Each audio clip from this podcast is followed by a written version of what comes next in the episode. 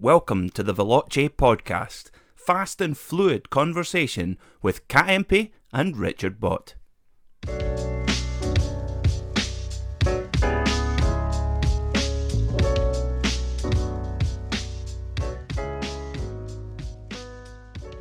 Hello and welcome to the Veloce podcast. So we're on episode 18. Still Richard and I doing it. Haven't fallen I've out not, yet. I've not been sacked yet. So um, yeah, so as always, let's start with what have we been doing this week? So Well, we've been away, haven't we? We've been away. much? We've been at Silverstone most of this week, haven't we? But Yeah. Coaching various people. Yeah. Um, you did a track day. I did. So I was um, on a track day with a client of mine in a GT3 RS Weissach uh, pack. So beautiful um, yellow and carbon black. Uh, yeah, GT3 RS. It's very low mileage, so he's had to do a few little. Um, he did a little road trip to Goodwood and a few little road like day tours just to get some miles on because it had something silly like 50 miles on it when he purchased it. So the car was basically brand new. Uh, As it just come out of the done- factory. yeah, yeah, done yeah. nothing. Um, really great bra- um, buy. So, yeah, so we were on Silverstone main circuit. Uh, it was just great to be back on on the big track. To be honest, um, I absolutely love Silverstone GP. It's one of my favourite circuits, and I know Stuart, uh, my client, very well. Um, but also it was part of a club, so helping some of the other guys. There's some mega cars there. Um, but there's quite a lot of race cars out as well. Um, so uh, normally on track days there's less race cars, more road cars. But hey, it made it a bit more interesting and mixed up. And I think it was quite good for Stuart and some of the other guys to see the difference in pace from a track day to a test day as such. Um, so there were some positives in it for sure. It's just not normally how it's run, let's say.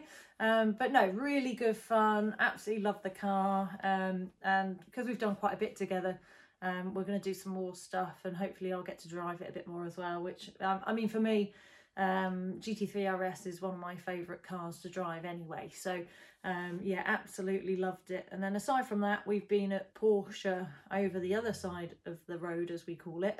Well, I did a similar track. thing. So I spent all day Thursday um, with a client.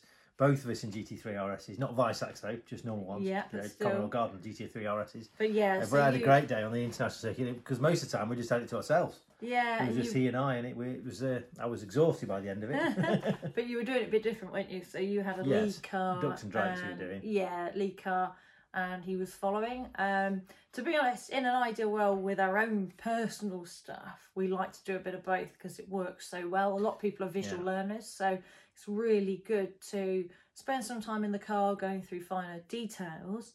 And especially obviously with beginners, um, but then as they develop, it's great to pass that responsibility on slightly. Yeah, because they start Like- to make their own connections in their own heads, then, don't they? Rather than listening to what you're telling them and trying to just do what you've said, rather than work their own way out. Absolutely. So um yeah, so it works really well for that. And and because they're visual learners, I think it helps seeing the attitude of the car in front. You start to push them a little bit more with pace, um, and they have to really think about all the things you've said when you've been in the car. Because one thing I have noticed, if you're constantly in car, is people become quite dependent on you. And as lovely as that is, obviously we're here to make sure somebody can do it when you're not there. Um, that's the whole part of teaching, right? So, um, so yeah, it's been interesting doing both, and it's really taught us a lot for our own stuff. That really a priority with a lot of our events is when when the opportunity allows is to to do both together. Do both, yeah. Very We've got some so. ideas, haven't we, that we're not going to let out. Yes. Yeah, but um, yeah, we've got some There's a few ideas about events- to do it. Yeah. Events coming up, let's say, um, coaching events, which will be a mix and hopefully a bit different to what some other people are doing. So, Yes. So yeah. yeah, so watch this space, let's say. Um, so yeah, moving on then. Road cars first of all. Yeah, so, So what's um, the news? well, a couple of things really. I mean, it was some of it new, some of it, some of it been around for a bit, but really quite interested in what they're doing. So, Yeah. in terms of new, my if somebody said to me, if you can have any Porsche and you can only have one, it would be a GT3 Touring, yeah, and the new one's out now. yeah, absolutely. So, what a new one now, please? yeah, um, I have to say, um, I I'm not. Hey, I love the touring, and I certainly wouldn't say no to one. But for me, I'd go the whole hog with the wing and Yeah. everything, and roll cage, and and and I'm sure people probably think, oh, what a twat. but um, I absolutely love. I don't think they would have they saw you in it. They would have they saw me in it. I, I just That's love how the that's whole. how it, that's how that rolls. I don't know about that, but I, I absolutely love the whole hog. Let's say uh, for a GT car. But that said, the new Touring looks mega, Oh, it doesn't does, it? yeah. I mean, the previous one you could only get manual, couldn't you? But this one you can get PDK. Yeah, so you've Um, got the option basically. Yeah, but for me, that car would be purely for about driving pleasure. So I'd have a Yeah. manual one. Yeah, absolutely. Absolutely, because uh, we've probably mentioned this before, and I think you're in the same boat as me with this. But if I had it as a, a let's say I purchased one as a track car only, I probably would have PDK paddle shift um, and do it that way. Um, but as a road car, let's say for road tours and just general daily pleasure, I'd have a manual so I could heel and toe and have that extra involvement with well, the yeah. car. abs- I mean, yesterday driving the RS, you wouldn't want that to be manual. Yeah. It would have been a different day in a manual car. Yeah, and as much as obviously we've both raced manual cars, and as lovely as that is, I think once you get used to paddle shift On track. uh, on track, that is it unlocks um, things that a manual can't, I think, on Yeah, track. and I think obviously you- you're focusing more on left foot braking, aren't you, and, and other techniques rather Yeah. than heel and toe, and, and, and it almost allows you to focus on other elements of your driving even more Hmm. so, just trying to get everything as perfect as possible, let's Yeah, say. yeah. Um, but yeah, tell us a bit more about the touring. So essentially, it's the normal GT3. Mm-hmm. So same engine, same chassis, same suspension setup. So it's not any softer or anything Mm. like that. It doesn't have the big wing, Mm-hmm. so it has a, it has the same lift up rear lid, you know, automatic lifting up as a standard 911, just with a different. It's got its unique cover, if you like. Yeah, But it's so- got the lift up thing. And the front end, I think, is the GT3 front end. Just it's all colour, the same body Yeah. as them. It's not. So- but on GT3, it's all different plastics and Yeah, so it's all a normally bit subtler. um, on a GT3 at the front, as I'm sure I'm teaching people to suck eggs here, but um, normally there's a lot of black extra trim where it's broken up, you know, big kind of uh, lip at the front, you know, obviously big spoiler, that kind of thing.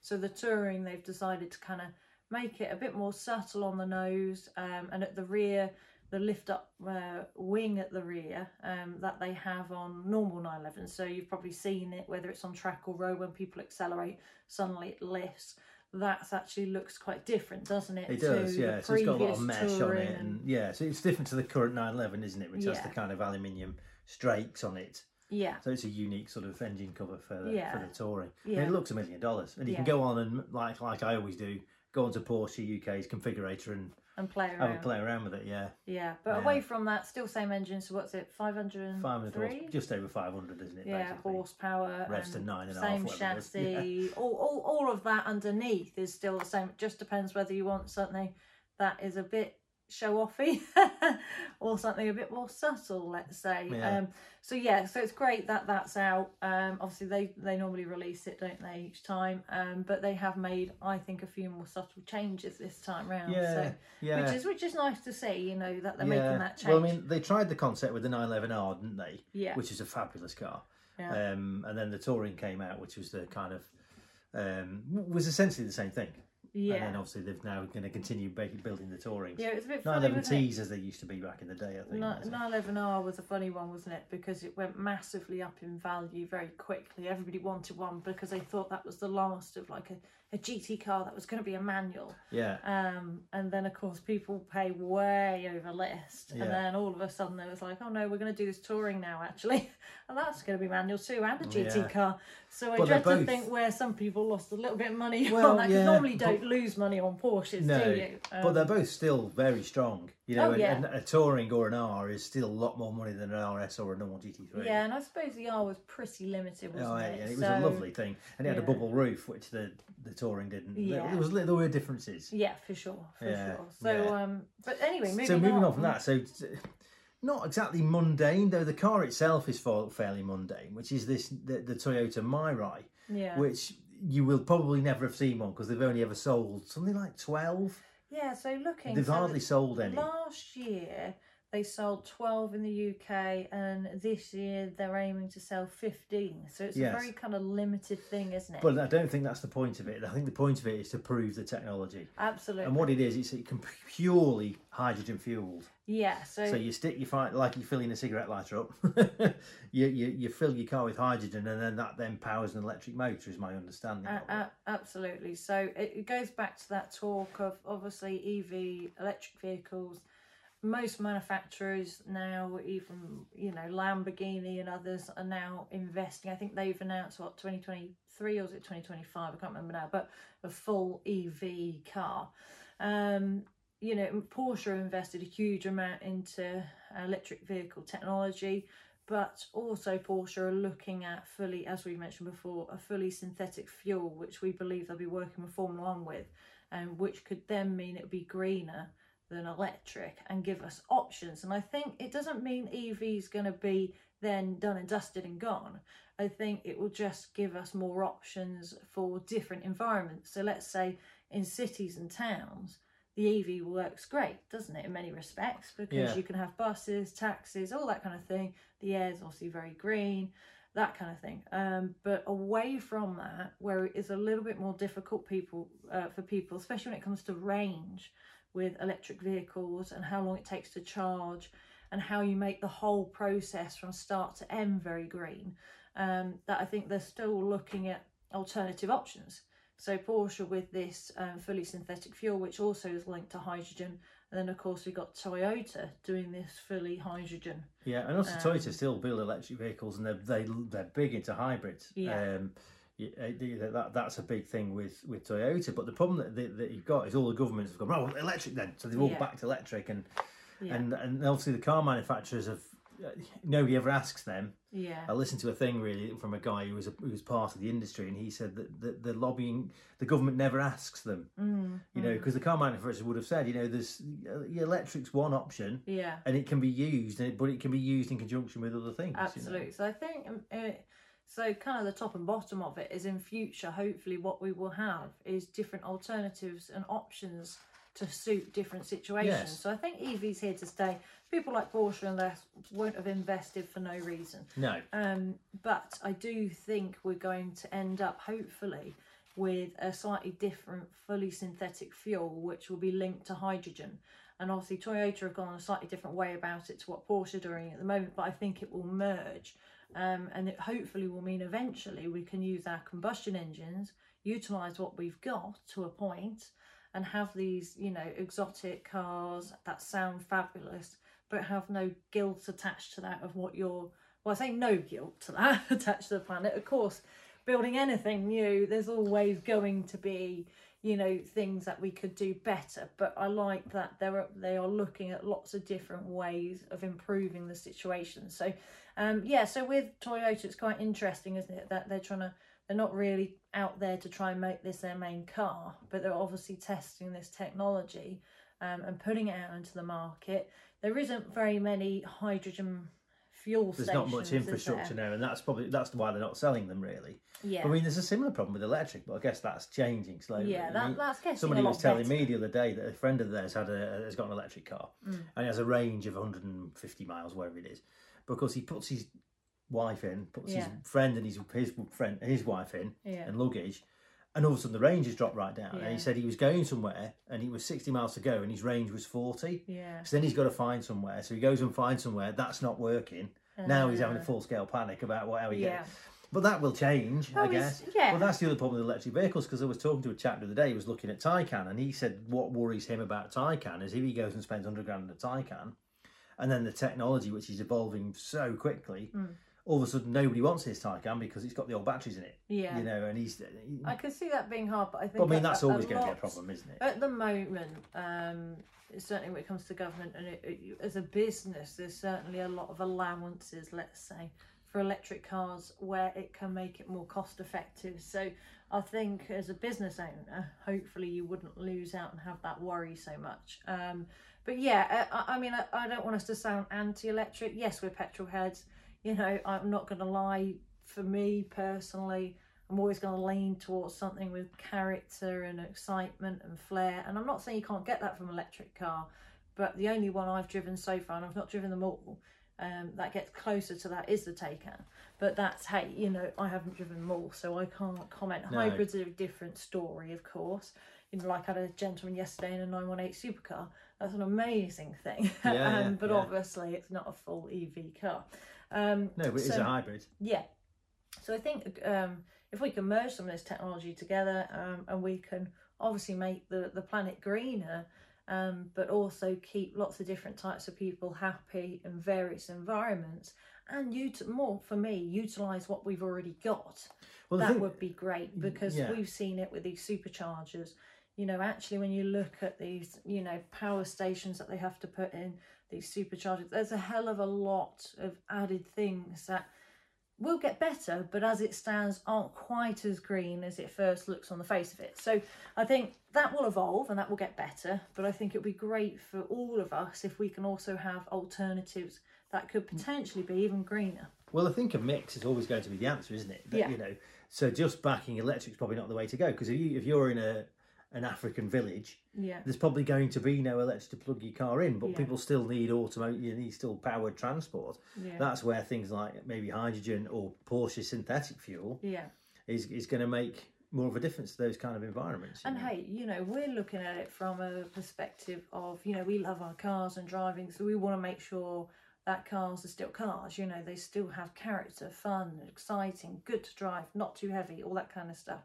But the everyday driver might not be worried about any of that. well, really. self-driving is probably an answer to a lot of people. Yeah, but for a lot of people, they still want it to be easy. You know, Yes. that's why a lot of people don't use public transport because it's not as easy in some areas. So if electric is made difficult for them in the fact that they have to wait 20 minutes, an hour, whatever it might be, or there's a queue at the charge point, that kind of thing, that will stop people, whether that's right or wrong. You know, that's, a, you know, talking to a lot of people and just getting a general kind of idea of people's feelings on this. I think, um, yeah, that's obviously another battle to make things greener. So, so yeah, I think alternatives, if we can mix that, that will be the answer for for hopefully everybody, really. Yeah, and yeah. so hopefully this is just an exciting era in that electrics moving on, evolving, but also potentially we've got other things on the cusp, which us as petrol heads could mean that we could really have some fun with, Yeah, absolutely. You can go but, back to but also be green with it internal combustion. Yeah, you know yeah. so so hey let's let's wait and see but yeah have a have a look at the the toyota you know hydrogen car the what's My, it I think that's Yeah. how you say it. so have a look It means that future in Japan, Japanese. or yeah so have a look at that see what you guys and girls think um to that So a good Um, friend of mine, Phil Mayo, who's watching, is married to a Japanese girl, so he may tell me that I've pronounced that completely yeah wrong. So. or somebody else probably will correct you i'm sure Yes, yeah, somebody will. Yeah, yeah.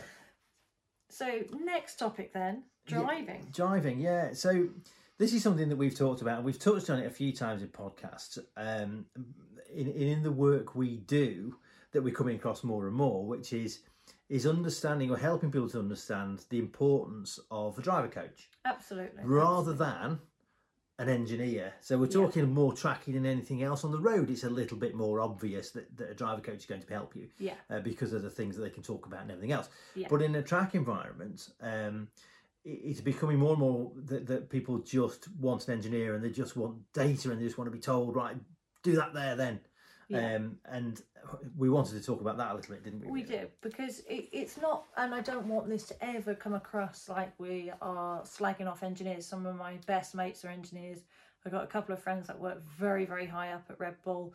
They are amazing at what they do. Um, so this is not an attack at all. No, And- it's not about that. It's it's, It's- it's, about it's the a- limitations that an engineer has compared to the, to the driver coach, isn't it? Yeah, and I think it's about, in an ideal world, how you have lots of different experts with different expertise and bringing that together to get the best out of an individual. And I think that's the thing, you can't cut away big areas and use just one area. So, for example, when I was racing in Formula 3, I used data a lot, but I still had a driver coach because one thing that is different with data is it's very black and white. And, and coming from an engineer, um, they make it very black and white, which is great in many respects. But um, of course, they don't necessarily dig deeper into perhaps why I'm braking earlier or what I'm feeling, what what is going on in my head Yeah, where are for you this to looking and what are you? yeah, exactly. and all these things because there's normally lots of other reasons for why I'm my, myself or another driver isn't braking how they should be or you know using all the road or getting as we call it flat car you know um, um, a completely straight car as early as possible and we can be talking you know minor details here where you watch two drivers and they look almost identical but um, one is slightly held back they've both they're sharing data but one is just struggling to perfect it like the other Yes, And the thing that and the thing that we that is that that understanding it to the in, nth degree from a technical point of view is never going to help you. Yeah. So being a really really technical and knowing everything that you know the damper pressures all that kind of thing won't make you a good driver. Because Yeah. I can guarantee Lewis Hamilton doesn't know what those things are. Yeah. And I'm not saying that drivers don't, and I'm not saying that those things aren't important. Yeah. It's just that that's focusing on the wrong thing for the driver. And an engineer's job is to focus on what's right for the car. Yes. But all he's got really is is is a graph. He hasn't got the the emotions that the driver's feeling, Mm-hmm. what what the driver feels when his foot moves, lifts off the throttle, for example. You know, all he says is, well, you lifted off the throttle at that point. But what does the driver feel, and how does the car behave, and what's the driver Um, looking at? a big Isn't really covered. we talk about is cues from the car. Cues so from the what, car, From yeah. what the car is telling you. Data can't give you that. No. Um, it can't give you that kind of information. So let's take Valtteri Bottas and Lewis Hamilton, for example. Both elite drivers, both share the same data, both can have the same setups. Um, engineers can give them the same details. Yet, without meaning to sound like I'm, I'm slagging Valtteri off, because I'm not at all, um, but overall, Lewis has this ability to be more at one with the vehicle. His level of ultra feel and those cues that the car's telling him and understanding that um, is Sensitivity to that, isn't it? better in majority of races than let's say Valtteri. Uh, and that's where a coach can come in and really work on the mental element um, and then this element of feeling repetition, doing things over and over. So if we mention Rob Wilson, for example, do you want to just quickly run through a little bit of Rob, Rob yeah, Wilson? well? Rob Wilson's all about that the bits you can't see in the data, isn't he? So, Mm-hmm. and, and and another thing a driver coach can do is help a driver to interpret what the engineer wants him to do, and it and it's like things we talk about about hinting and introducing things to the car at the right rate. So, okay, you got to brake at that point, and the brake it's got to look like this, but how do you start that, and what should that feel like, and why? Um, you know, it's not a one size fits all deal. You know, it's. Yeah. it's going to be different for different people, But and and knowing more technically about it isn't going to help you. You've got to learn to feel it, and Yeah.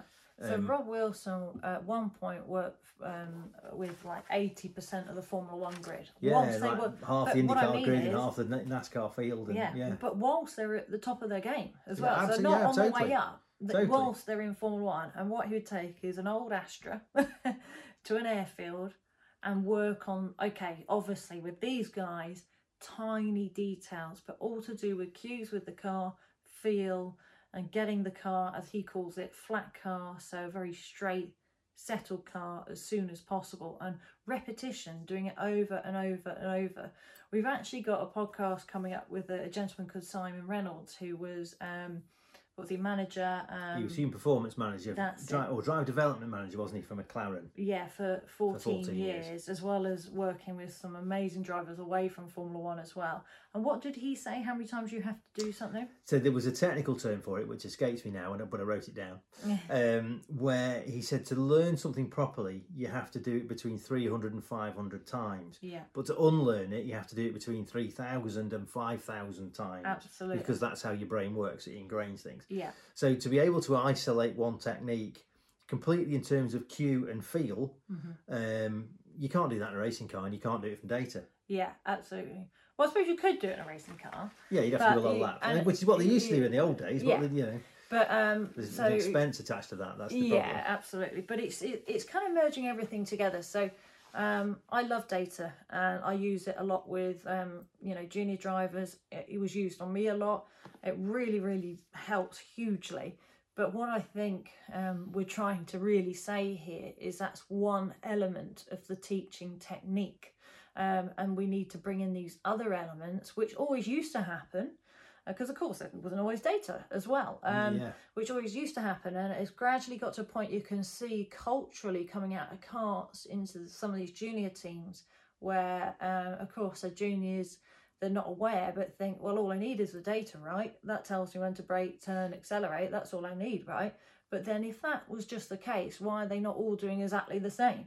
You know, because there, there's Because so that's down much to the feel and the sensitivity and the cues and and, the mental and the um, mental, abilities yeah. Of, of what you're feeling your emotions what's going through your head how you deal with the pressure how confident you are all of that side of it that you really have to delve into and dig deep so in an ideal world, they'd know everything, you know, and they'd know the engineering as well. Because of course, it's important to be able to talk to the engineer and, and be able to understand. Yeah, but you don't need to be able to do the engineer's job No, because he absolutely. can't do yours. so- A- absolutely. So really, what we are doing now is we're bringing in some experts and we're building an academy which will bring in each area. So taking young people straight out of karting and they've got an expert in each area. They will spend a lot of time with all of us to get them the most rounded and complete as they can up through the ranks. So by the time they get to the the professional top sport, whether that's Formula One, IndyCar, GTs, whatever it might be,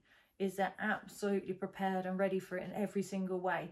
So if you look at Red Bull, they have an academy, and I don't want to slag off Red Bull. I like Red Bull, um, but the academy has quite big chunks missing, um, and you've sort of seen it a little bit where they get to Formula One, and mentally they're not prepared. They might physically be prepared, but mentally they're not very prepared.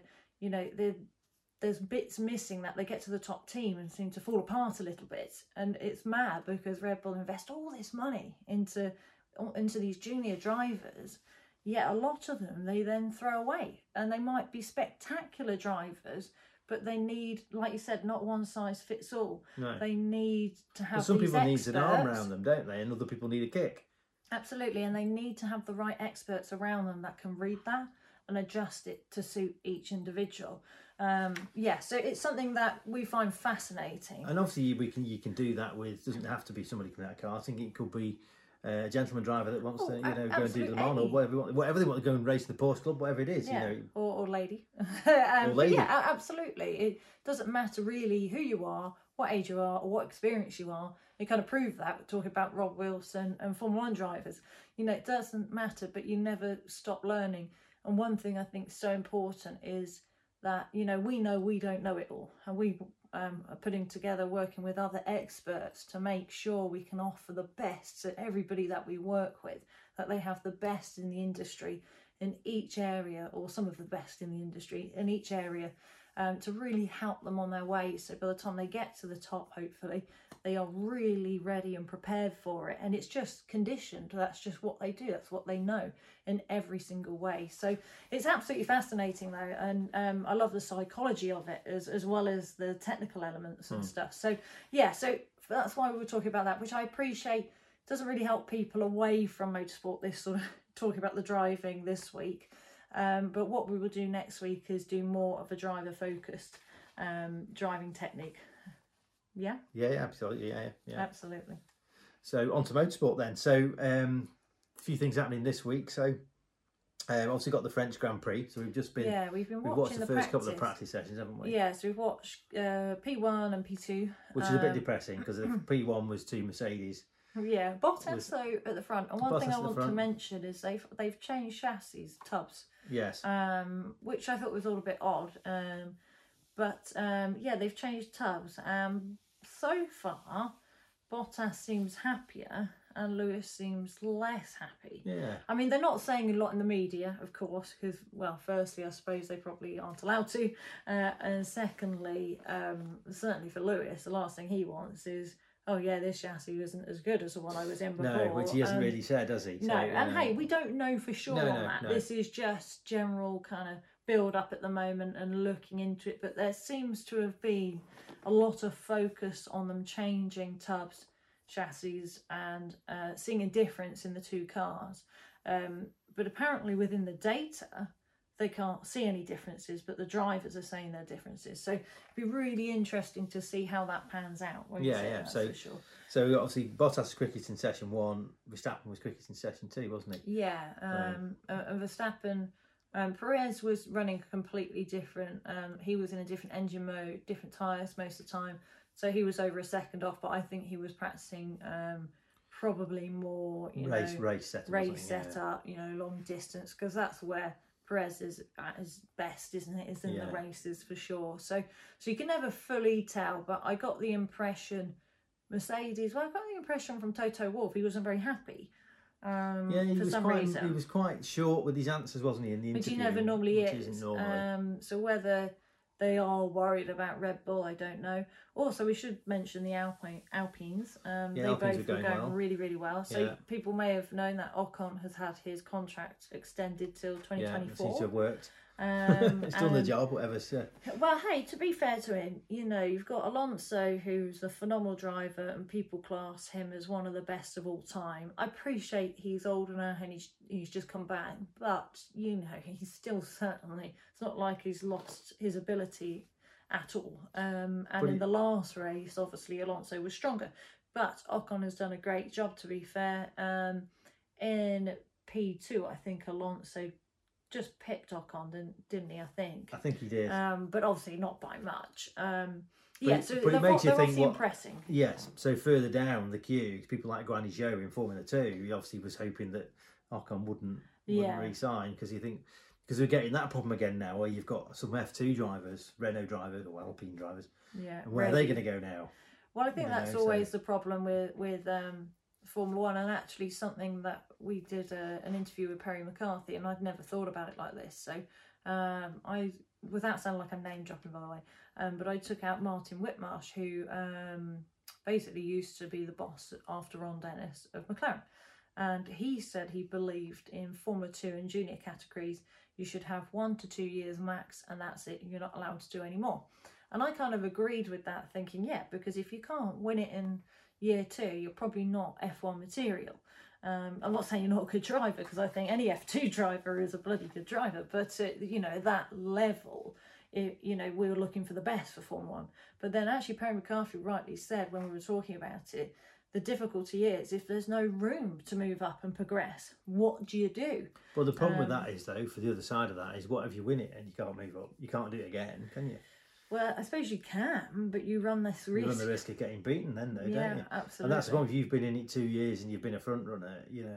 I don't So I know. think, don't know. I um, don't think there's an answer to that really. But hey, one one positive out of that though is the whole um, GT kind of prototype stuff. You know, WEC, um, IMSA, all that kind of stuff is going into a really exciting new era with big manufacturers, Porsche, Ferrari, and so on, going into that. So hopefully that will mean for for some drivers, if they can't, there's this bottleneck and they can't get to F1, but they have the ability to that there is an opportunity to go into you know a brilliant prototype for example um you know and you never know because of course if it's with Ferrari whether they would then pull them back across. I think that is starting to happen a bit more. We're even seeing it with IndyCar Hmm. where there's talks um of IndyCar drivers going to Formula 1 and, and things like that. So it's sort of merging. Yeah but it's a start isn't it? Well, that's the thing is that the more if more F1 drivers go across to IndyCar, see what that's all about, the more that that happens,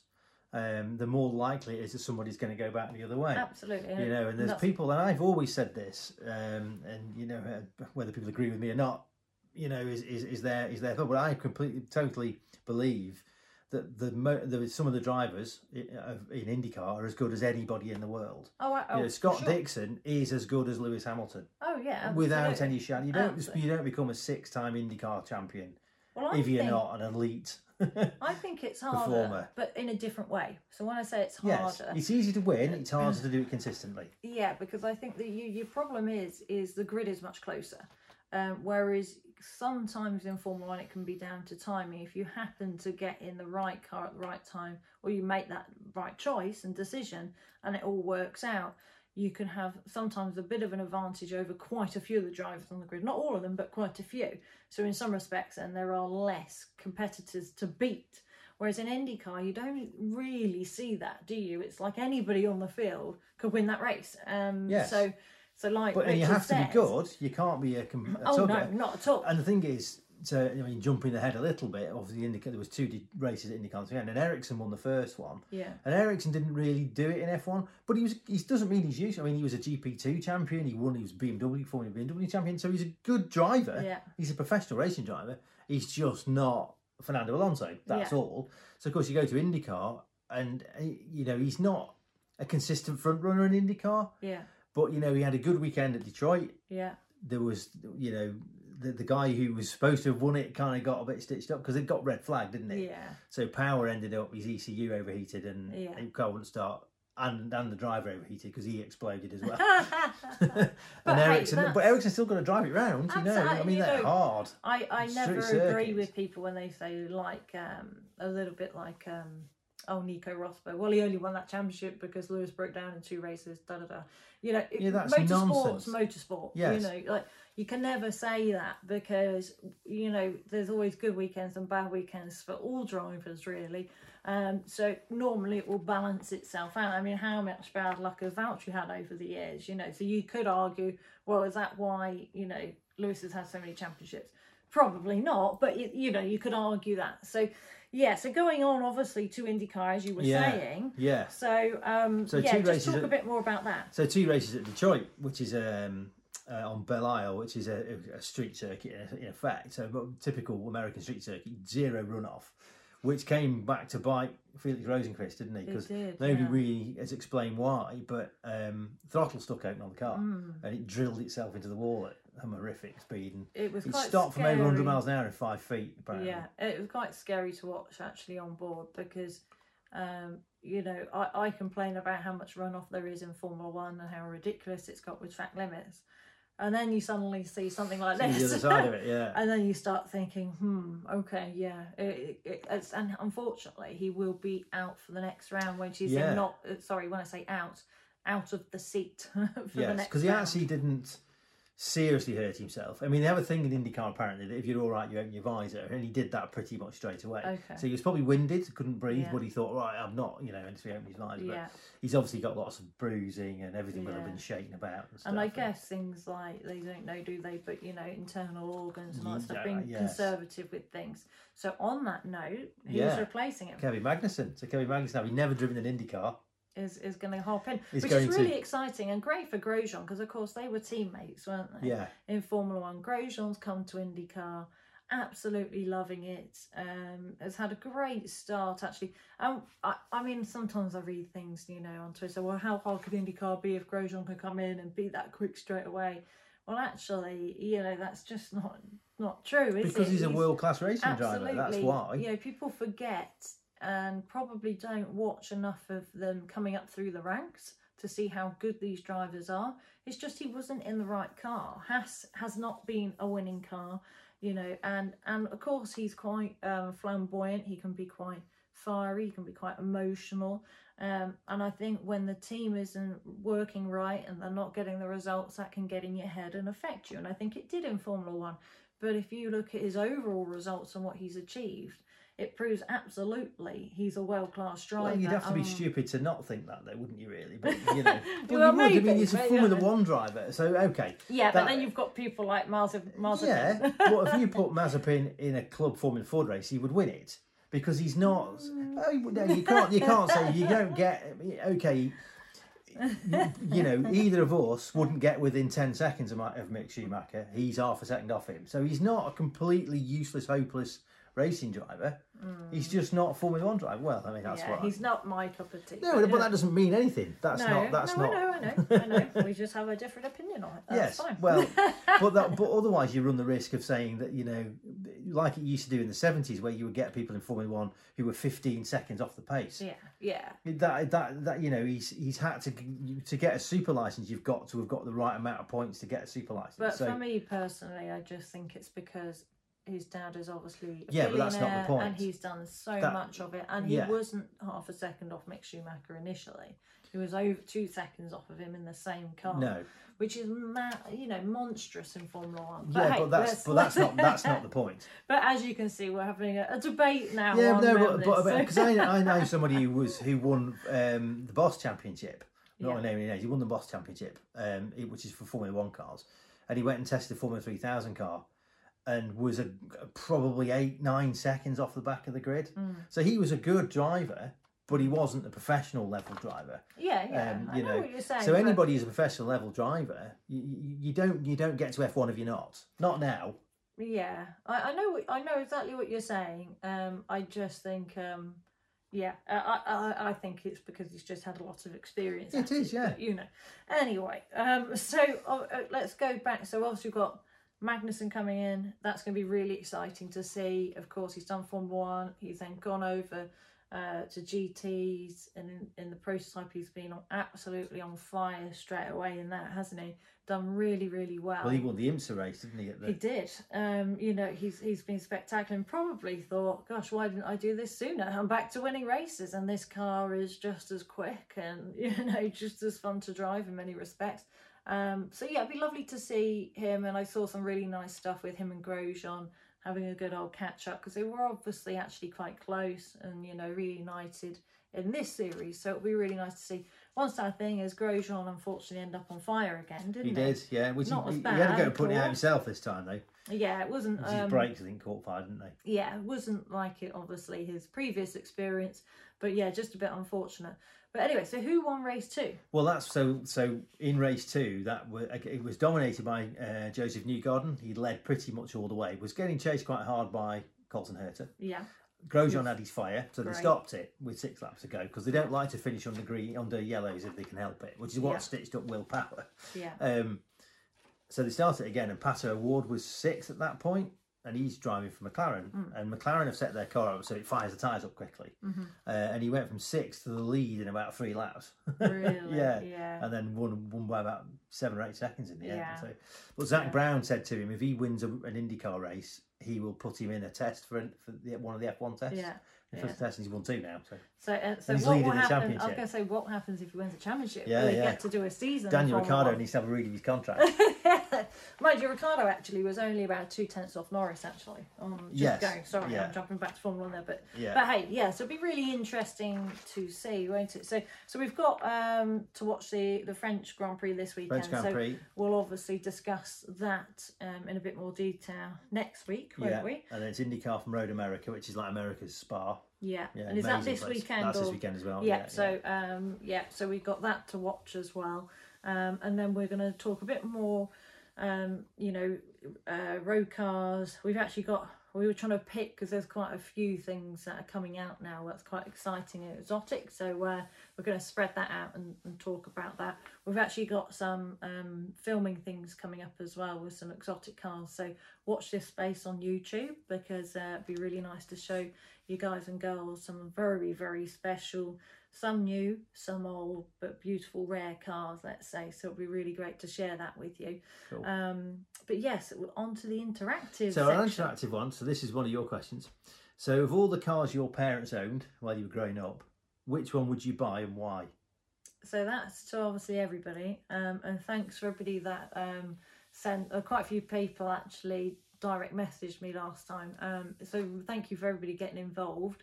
So obviously that's to guys and girls back at home. Um yeah gosh for me problem is i feel like i'm going to keep saying the same thing all the time. And so i've got to think of something different because the first thing that comes into my head is my dad's replica ac cobra. But you know um, i'm going to not use that this time because firstly it's a replica not a real one. Yeah. um, so my dad used to well he used to love to restore cars actually so he um, had like lots of vw beetles he had mini metros he had one of those really quick metro things as well you know the one with the big arches MG, and all that MG stuff. Metro. Yeah. mg metro um, or a 6R4. I mean, until somebody no it wasn't one of those until um there was a bit of a road rage incident and somebody smashed every panel in i think with a baseball bat so that Oh, nice, had a, yeah. a, a sad end um, and he had some really old jags um so I would probably go for because I used to love it as a kid the MG Metro because it really it was small it was really chunky really aggressive and um obviously we're going back a long way here but for me as a kid it looked just what i would imagine a, a, a real little hot hatch sporty car to look like Yeah, almost yeah. like something in a rally stage or, or something like that so for me it would probably be that if it wasn't the the cobra of course which is what, what i always seem to manage to mention in every podcast but what about yourself Well, I suppose so. My dad had a. Um, I was very very young, but he had a bright canary yellow Dolomite Sprint. yeah So that, or the one that the the, and it's nothing like as exciting, and it's probably a bit mundane in some ways. Was his Cavalier? He had a Cavalier SRI, one of the Yeah. early ones, 1982, whatever, 83, something like that. And that's the car I remember, and that was Yeah. one I I loved it when I was a Yeah. kid. So, so one of those, which are probably a bit rubbish and a bit, you know, I was suddenly getting deja vu though. Have we actually had this interactive question? No, we haven't. We have had questions similar. Yeah, so I but- just but thought, yeah, oh, it yeah, just no. seems like the same Yeah. conversation. If we have, we apologise. Yeah, I was suddenly like, hang on a minute, if I managed to say the same thing I have before. No. Um, What AC Cobra? You mean? yeah, exactly. Yeah, over and over again. Um, I think no, that's we'll- what you designed the interactive questions so you can get your dad's AC Cobra. In no, no. I always promised myself if I won the Euros, um, and I'd have to win fairly big Euros, uh, I would like to surprise my dad one day with a real AC Cobra and just sort of and a driving course. and uh, yeah, well, I took him around at Porsche once, but that was a nightmare. So I don't think you'd have to do that. Uh, we ended up rowing for most of it. Oh, so yeah, that sounds about right. Yeah. um, he wouldn't listen to me. So uh, yeah, obviously dads always know best. So, uh, but yeah, anyway. So um, yeah, next week we'll have a lot more car news in general. We're going to do driving tips, which will be a little bit more linked to road um, for our road viewers. That we've got a lot of um, lovely friends and uh, viewers, uh, watchers that uh, um, and also listeners. That's the word I was looking for, not Yeah. viewers and watchers. um, And, um, and I'll be back to normal series of, of actually not defending Nikita Mazepin. So yeah, that's just yeah. that was just a you know a blip, I think. Yeah. no, I'm sorry, very sorry if anybody is a big fan of his. Um, hey, we're all entitled to our opinions. We're not trying to be offensive in any way, shape, or form. and it's just, of course, uh, just just my viewpoint, uh, which I think many share with me. To be Yeah, fair, yeah. Um, yeah. So we'll have more um, things on that, but also just want to mention um, that uh, on the YouTube channel as well as on the podcast, we've had obviously uh, Ty Cuthbert. So if you've not um, listened or watched that yet, please do. Young Carter just turned 12, really going places. He's already had Checo Perez. Get in touch with him. Red Bull are watching him. He's got this big insurance firm looking and watching um, BTCC. Pretty much everybody knows him. Yeah. Um, and we did a quiz with him and um, there's a little prize at the end and all that. So if you've not seen that, please do. We also uh, had Perry McCarthy, didn't we, on as well. yeah But away from the podcast, um, I just released a video uh, on YouTube, which is just me basically playing around in a GT3 RS, doing some drifting stuff like that as well. So if you like uh, to watch uh, RS's drifting, then yeah, then uh, subscribe or just watch on the YouTube channel, and you can check that out. But anyway, thanks guys and girls. Um, any questions or if you want to write in about the interactive question, also apologies if we have done that before because I had a bit of deja vu there. But hey, hopefully it is slightly different. Um, then please do. Thanks, guys. thank you. Thank you for listening to this episode of the Veloce podcast, Fast and Fluid Conversation with Kat Impey and Richard Bott. Don't forget to subscribe via your chosen podcast provider and never miss an episode of the Veloce podcast.